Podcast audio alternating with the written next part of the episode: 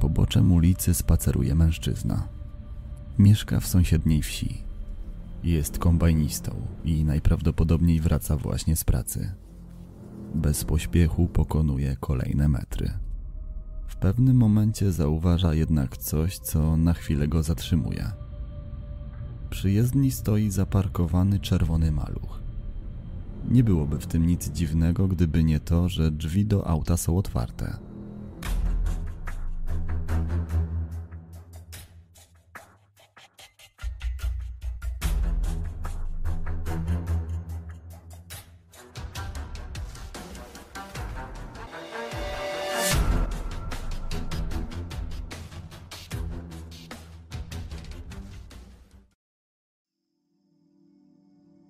Dom jest miejscem, w którym czujemy się bezpiecznie. W domu najlepiej, mówi przecież znane porzekadło. Dom jest miejscem, do którego chcemy wracać, w którym czekają na nas ci, których kochamy, w którym przeżywamy rozterki codziennego dnia, ale przede wszystkim radość i szczęście. Ale nie zawsze tak jest. Agnieszka urodziła się i wychowała w Szydłowcu w niewielkim malowniczym miasteczku ulokowanym w województwie mazowieckim, pełnym pięknych renesansowych budowli, niesamowitych widoków i dzikiej przyrody. Mieszkała z rodzicami i młodszym bratem Marcinem. Jej tato był dyrektorem w zespole szkół zawodowych, a mama nauczycielką geografii. Mieli pieniądze, a w ich domu nigdy niczego nie brakowało. Agnieszka była drobną blondynką, radosną, otwartą i przyjacielską. Była zdolna i mądra, uczyła się dobrze, a na świadectwach zawsze przynosiła czerwony pasek.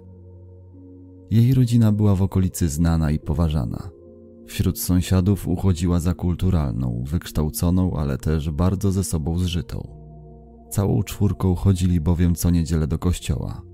Można ich było widywać na wspólnych zakupach na targu. Wszyscy spędzali ze sobą mnóstwo czasu i nigdy się nie kłócili. Perfekcyjna, wzorowa, wręcz modelowa rodzina. Mówili o nich ci, co ich znali. I rodzice Agnieszki nie zamierzali tego poglądu zmieniać. Bardzo schlebiało im to, że miasteczko im zazdrości. I to nie tylko pozycji społecznej, ale i wspaniałych, mądrych i ułożonych dzieci, którymi już od ich najmłodszych lat, przy każdej towarzyskiej okazji, niesamowicie lubili się chwalić. Agnieszka robiła wszystko, by sprostać tym wymaganiom, bo rodzice zwykle bardzo wysoko podnosili jej poprzeczkę. Dlatego, gdy podrosła, postanowiła podobnie jak oni zostać pedagogiem, po to, by kontynuować rodzinną tradycję, ale też po to, by dać ojcu i matce jeszcze więcej powodów do dumy. Gdy skończyła szkołę, wyjechała do Krakowa, by studiować romanistykę. W międzyczasie zakochała się w swoim koledze z którym zaraz po ukończeniu nauki wzięła ślub. Młodzi wyprowadzili się pod Sandomierz do domu teściów, Agnieszka szybko znalazła pracę jako nauczycielka francuskiego w jednej ze szkół. Marcin, jej młodszy brat, również nie chciał przynieść rodzicom wstydu. I choć nie został pedagogiem, wybrał równie ważny i godny szacunku zawód. Jeździł karetką, zaangażowaniem i determinacją Najlepiej jak potrafił woził personel medyczny w miejsca wypadków, zasłabnięć i innych codziennych przypadków losowych.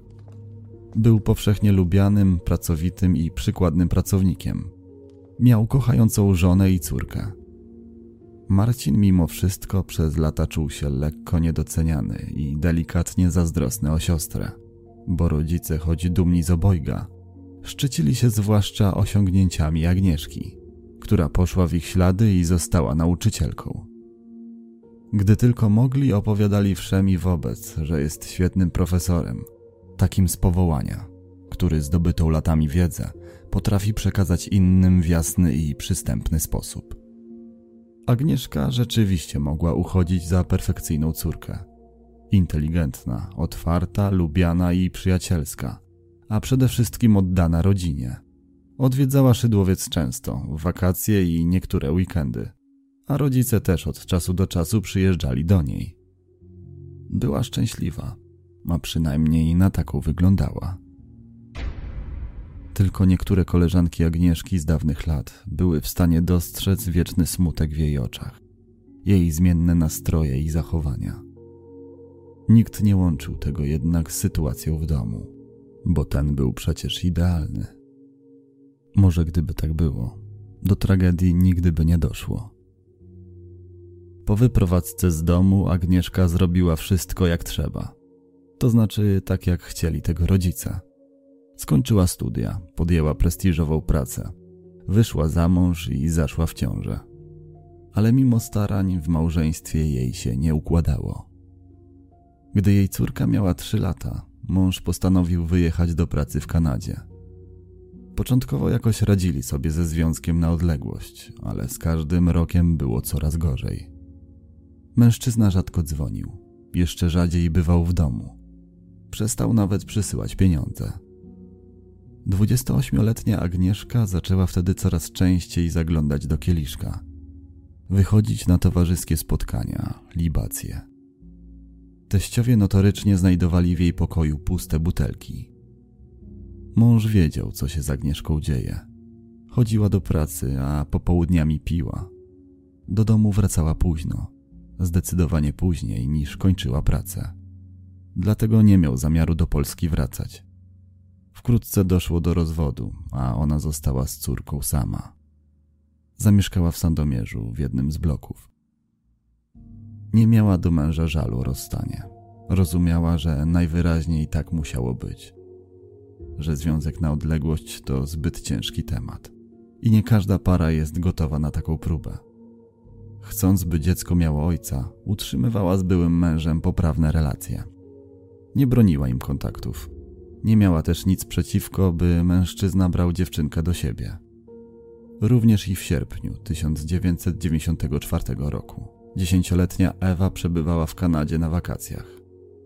Miała wrócić niebawem, tuż przed rozpoczęciem roku szkolnego, ale nie wróciła.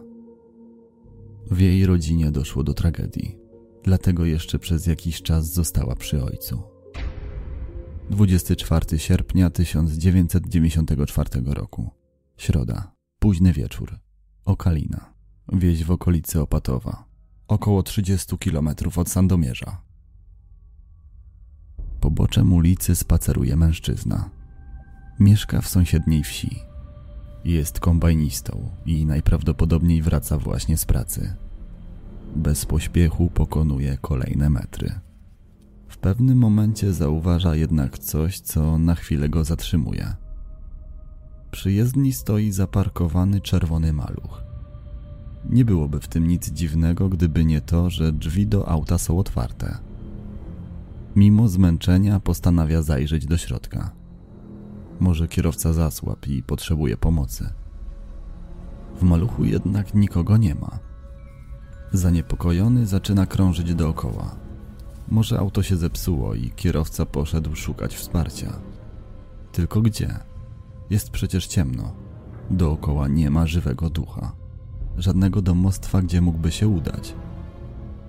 Po chwili kombajnista dostrzega coś w trawie na poboczu. Gdy podchodzi bliżej, jego oczom ukazuje się kobieta. Nie rusza się. Leży na plecach. Jest ubrana odświętnie, w białą bluzkę i spódnicę. Ręce splecione różańcem, ma złożone jak do modlitwy. Jest poturbowana, ale nie wygląda tak, jakby padła ofiarą drogowego wypadku. Nie tak, jakby została potrącona czy wypadła przez szybę. Widok ten jest przerażający, biorąc pod uwagę okoliczności i porę dnia, a zarazem groteskowy. Biały strój w zestawieniu z opuchlizną i siniakami. To 35-letnia Agnieszka, córka szanowanych w Szydłowcu nauczycieli. I nikt, dosłownie nikt nie chce być tym, kto przekaże im te smutne wieści. Gdy jej rodzice i brat otrzymali ponurą wiadomość, nie mogli się pozbierać. Pogrążyli się w głębokim żalu, a razem z nimi w rozpacz popadła cała okolica. Współczuł im każdy, kto chociaż raz miał okazję spotkać Agnieszkę. Jeszcze kilka dni temu mówiła im dzień dobry. Była taka młoda, grzeczna, mądra i wykształcona. Na pogrzeb przybyło niemal całe miasteczko. Wszyscy żałowali matki. Była zrozpaczona i jak zapamiętali sąsiedzi, w czasie mszy przyjęła komunię świętą.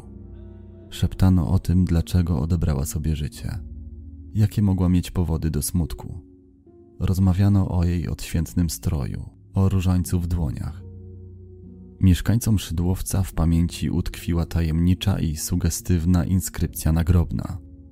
Magister Agnieszkę K. żegna córka Ewunia, co później zmieniono na kochanej mamie córka.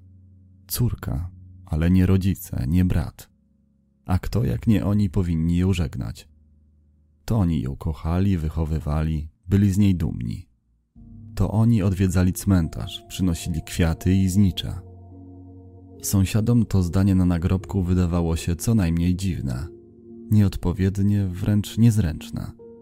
Ale nikt nie zamierzał nic mówić głośno. Nie wolno przecież oceniać ludzi, tym bardziej w żałobie. Być może niefortunne zdanie padło tam przez przypadek. Być może chciano podkreślić obecność nieobecnej w trakcie zdarzenia córki, która przebywała z ojcem w Kanadzie. Tajemnica napisu nagrobnego szybko zeszła jednak z języków miasta, a jej miejsce zajęły nowe problemy, plotki i lokalne dramaty. O tragedii zrobiło się nieco ciszej. Trochę o niej zapomniano, ale śledztwo nad sprawą Agnieszki trwało w najlepsze bo dowody wskazywały na to, że Agnieszka nie odebrała sobie życia. Kobieta została uduszona. Na podstawie rozmów z rodziną policjanci ustalili, że 23 sierpnia 1994 roku Agnieszka wyjechała z Szydłowca do Sandomierza. Nigdy jednak do niego nie dojechała. Bardzo szybko wyeliminowano motyw cielesny i kradzież, bo w uszach Agnieszki wciąż tkwiły złote kolczyki. Czy mógł zrobić to ktoś, kto ją znał? Na komisariacie zaczęto stawiać sobie pytania, na które nie potrafiono znaleźć logicznej i jednoznacznej odpowiedzi. Czy 35-latka miała wrogów? Dlaczego tego feralnego dnia nie miała makijażu, choć zawsze go nosiła? Dlaczego nie miała ze sobą okularów, bez których nie mogła prowadzić? Dlaczego sprawca sprofanował ciało, a potem zadał sobie trud, by ładnie je ubrać?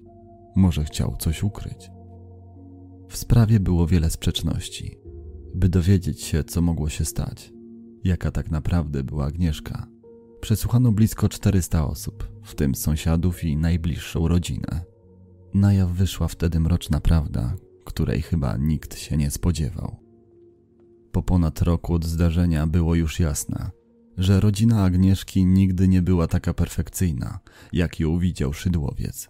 A sama dziewczyna nigdy nie była takim wspaniałym, godnym samych pochwał dzieckiem, jak dotychczas sądzono.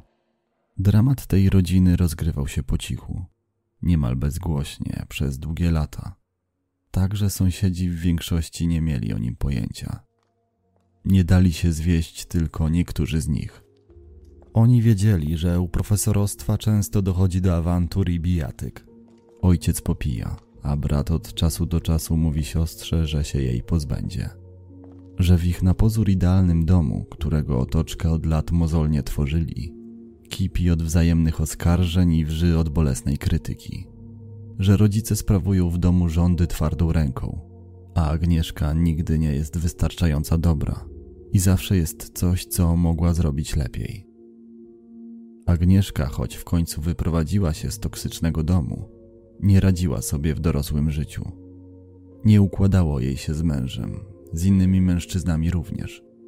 Przeszła rozwód, sama wychowywała córkę. Czuła się samotna i dużo piła. A jej rodzice, zwłaszcza tego ostatniego, nie byli w stanie znieść. Czuli się w obowiązku ją kontrolować. Wpadali do jej mieszkania w Sandomierzu bez zapowiedzi. Sprawdzali, jak sobie radzi i czy nie zaniedbuje obowiązków. Ale co by Agnieszka nie robiła, rodzice zawsze byli niezadowoleni. A to pranie było źle wyprasowane, a to naczynia niedomyte. Dlatego nie zawsze decydowała się ich wpuszczać. Zamykała przed nimi drzwi, a oni wtedy dobijali się i krzyczeli, nie zważając na ciekawskie oko sąsiadów. Rodzice byli zażenowani zachowaniem Agnieszki, tym, że mała Ewa pokazuje im palcem puste butelki i zgniecione puszki, które pochowała w szafie ich ukochana córka, szanowana nauczycielka francuskiego. Córka, którą dobrze wychowali, która przynosiła im dumę, a której teraz musieli się wstydzić. By zapobiec plotkom, starali się Agnieszce pomóc. Próbowali rozmawiać, przekonać, by zmieniła swoje życie, by zastanowiła się nad swoją przyszłością, pracą, którą może stracić, by przestała zapraszać do domu przypadkowych mężczyzn, szargać opinie rodziny, bo przecież sąsiedzi widzą i patrzą, wiedzą jak się prowadzi. Kupili jej samochód, dali pieniądze na wykupienie mieszkania w Sandomierzu, które wyposażyli w tureckie meble. Kupowali drogie prezenty, ubrania, dobre jedzenie. Ale prośby i groźby odbijały się od uszu Agnieszki jak od ściany. Córka przysięgała, że się zmieni, ale po chwili znowu robiła swoje. Matka chodziła na pielgrzymki, dawała nam msze. Modliła się do obrazu w licheniu, by córka wyzdrowiała, ale to też nie pomogło. Problemy narastały, a uzależnienie zaczęło przeszkadzać Agnieszce w pracy. Było od niej czuć. Chodziła zaniedbana, odwoływała lekcje i dyżury, a raz trzeba było nawet wezwać karetkę. Nie słuchała koleżanek, nie poskutkowały rozmowy z dyrektorem, dlatego szkoła nie mogła już dłużej tolerować takiego zachowania. Choć uczniowie bardzo Agnieszkę lubili i cenili, dla ich własnego bezpieczeństwa nie mogła przebywać w ich towarzystwie. 3 sierpnia 1994 roku, w liceum, w którym uczyła, zapadła decyzja o tym, by Agnieszka zmieniła szkołę. Kobieta została wtedy bez pracy. Zdaniem jednej z koleżanek, Agnieszka zaczęła wtedy poważnie myśleć o terapii. Zrozumiała, że dzieje się z nią coś niedobrego, ale zamierzała się leczyć na własnych warunkach. Nie chciała, by ktoś mówił jej, jak ma żyć, jak wychowywać dziecko, prowadzić swoje sprawy, zwłaszcza rodzice. Chciała zrobić wszystko po swojemu. Chciała żyć po swojemu. By zapomnieć o problemach i uciec od samotności, pojechała na kilka dni do Szydłowca. Zamierzała wkrótce rozpocząć terapię. Wtedy doszło do tragedii.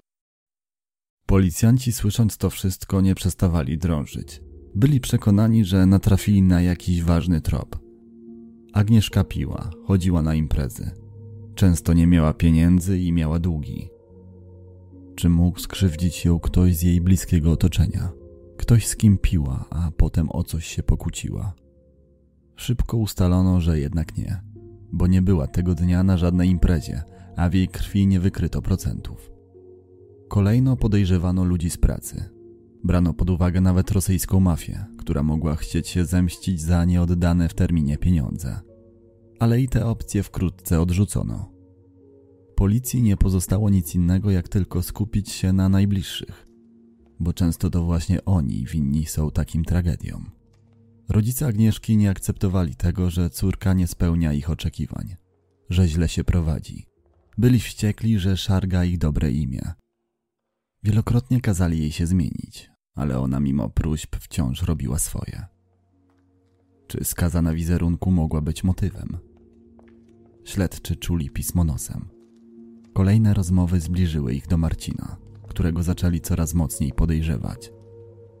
Sąsiedzi raz po raz opowiadali o tym, że to właśnie on wyjątkowo źle traktował swoją siostrę. Przypomnieli sobie, że na pogrzebie ubolewali wszyscy, ale nie on. On był spokojny, wręcz obojętny. Pocałował trumnę i jak gdyby nigdy nic odszedł, a na jego twarzy nie widać było śladu cierpienia. Marcina zaaresztowano 4 października 1995 roku. Nie zaprzeczał, nie szukał wymówek. Niemal od razu przyznał się do winy. Dlaczego panu tak zależało na wykryciu sprawcy? Śledztwo miało być przecież umorzone, zapytał na wstępie Marcin. Był pewny siebie, wręcz zarozumiały. Uważał, że nie zrobił nic złego. Miał przy sobie pożegnalny list, pełny arogancji, samowywyższenia i ubolewania nad własnym losem.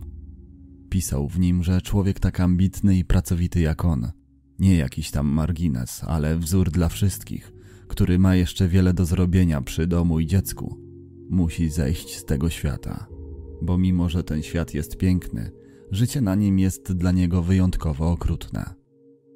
Bo ludzie nie dają mu spokoju, Oskarżają, przypominają i wciąż nagłaśniają historię Agnieszki.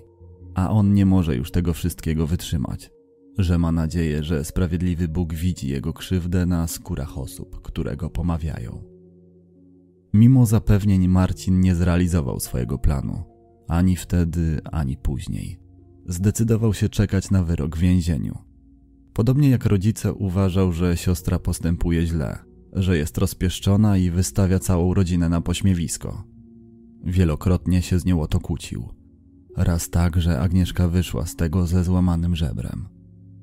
Ale i to nie pomogło. Nie mógł znieść, że jest taka uparta. 23 sierpnia 1994 roku puściły mu nerwy. Do domu rodziców po raz kolejny przysłano anonim. Pisano w nim, że Agnieszka dalej pije, zmienia mężczyzn, spotyka się z uczniami. Po kolacji doszło do awantury, a Agnieszka z płaczem wybiegła z jadalni i zamknęła się w pokoju. Zapadła noc. Wszyscy spali. Poza Marcinem, który do drugiej w nocy układał w łazience kafelki. Nie mógł zasnąć. Przed szóstą rano wszedł do pokoju siostry. Uznał, że musi wziąć sprawy we własne ręce, rozwiązać je po swojemu. Raz na zawsze pozbyć się problemu. Usiadł obok Agnieszki. Chciał porozmawiać, pouczyć, ostatni raz wybić z głowy hulaszcze życie. Ale rozmowa szybko przerodziła się w kłótnię. Marcin sięgnął po kabel od magnetofonu. Mimo uchylonych drzwi, żadne z rodziców nie zareagowało na krzyki. Matka wzięła ponoć środki nasenne, a ojciec nic nie słyszał. Warto dodać, że pokój matki sąsiadował z pokojem Agnieszki. Po wszystkim, jak gdyby nigdy nic powiedział rodzicom, co się stało. Ojciec uronił łzę, ale matka była spokojna.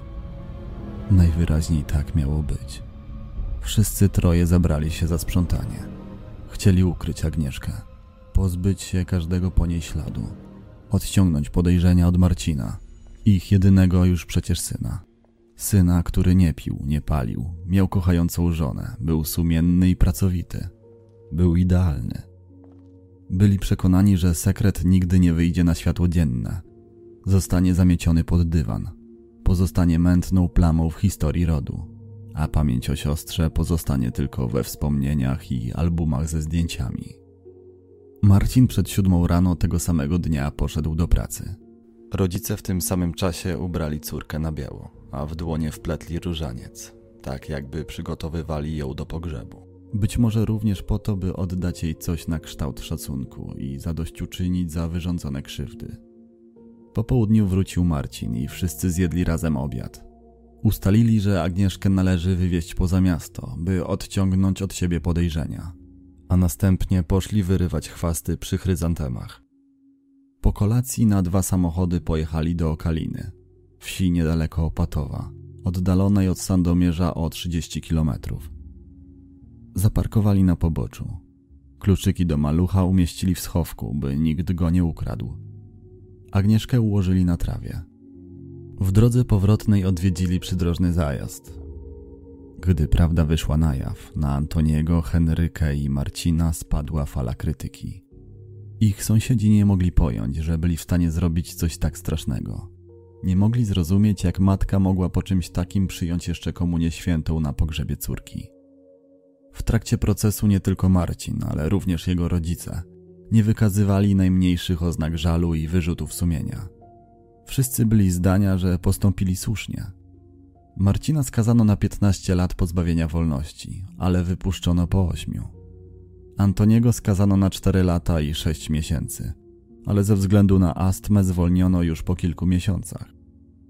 Henryce wymierzono 2 lata pozbawienia wolności w zawieszeniu na 4 lata. Chciałem ratować syna, mówił Antoni w wywiadzie dla Echo Dnia. Bardzo źle się stało, że to wyszło. Gdyby nie te trzy kurwy z Sosnowca, to sprawa by się rozmyła. Nikt by o niczym nie wiedział. Nie można było zrobić inaczej. Nie czuję wyrzutów sumienia. Stało się. Czy tak trudno to pojąć? Pytał. Uważał, że mimo wszystko jest dobrym ojcem, mężem i nauczycielem, a jego rodzina nie zasługuje na pogardę, że w tamtej chwili miotały nimi nerwy i emocje. a Agnieszka za zhańbienie rodziny musiała zapłacić najwyższą cenę. Dziękuję Wam bardzo za wysłuchanie tej szokującej historii do końca. Przyznam szczerze, że od chwili, w której o niej przeczytałem po raz pierwszy, nie mogłem o niej zapomnieć. Trzymajcie się ciepło, pozdrawiam i do usłyszenia wkrótce. At Granger, we're for the ones who specialize in saving the day and for the ones who've mastered the art of keeping business moving. We offer industrial grade supplies for every industry with same day pickup and next day delivery on most orders, all backed by real people ready to help. So you can get the right answers and products right when you need them. Call, clickgranger.com, or just stop by. Granger, for the ones who get it done.